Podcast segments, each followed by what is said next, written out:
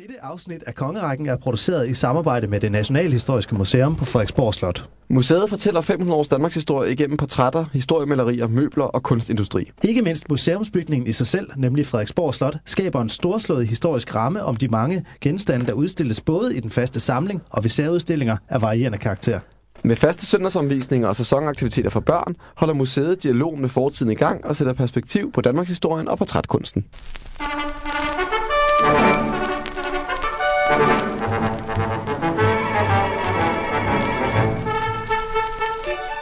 Du lytter til Kongerækken, en podcast om de danske regenter fra netudgaven.dk.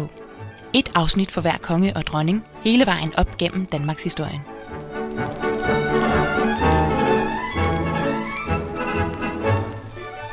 Hej Hans Erik, Hej Anders. og velkommen til dig, der lytter med. Det her det er udgave nummer 32 af Kongerækken, og i dag der skal det handle om Frederik den anden, dansk konge fra 1559 til 1588. Og lige inden jeg trykkede record her på computeren, Hans Erik, der sagde du, at øh, nu er det en ny type konge, vi får i Danmark. Ja, jeg, jeg synes ikke, det ville være forkert at sige, at Frederik II han for alvor markerer overgangen fra sådan middelalder til, til tidlig moderne tid. Selvfølgelig Christian 3., Frederik II's far, indførte reformationen, og som sådan heller ikke er betegnet som middelalderkonge.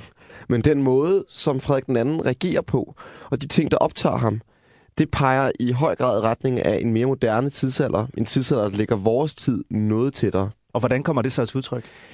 Det kommer øh, så især til udtryk, at Frederik II er en vaskægte protestantisk konge. Igen, det var faren Christian 3. også, men her har vi at gøre med en konge, der vokser op som protestant, som ikke kender til andet, og som tager rollen som protestanternes beskytter meget alvorligt.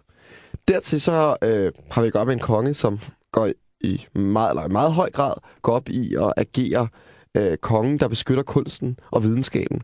Det vil sige, at han rent praktisk finansielt støtter fremtrædende øh, videnskabsfolk, øh, allermest berømt Tycho Brahe, men også en række andre, øh, med ganske betydelige summer, således at Danmark ikke bare øh, er en stærk militærmagt, hvad det var på det her tidspunkt, men også bliver et land eller en stat, der kendetegnes ved sin opmærksomhed omkring støtte til videnskabsfolk. Man kan sige, at han øh, opfinder kulturpolitikken i Danmark. Fuldstændig, og det har været en meget vigtig del af hans, eller den form for state building, som Frederik den anden han repræsenterer.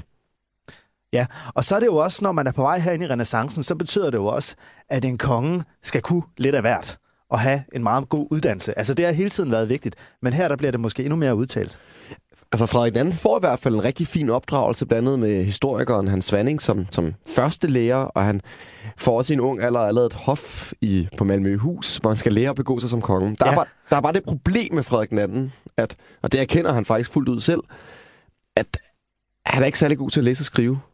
Han er, fakt, mener man, mener man nu, Ja. og, og fundet ud af, at han har, må have været ordblind.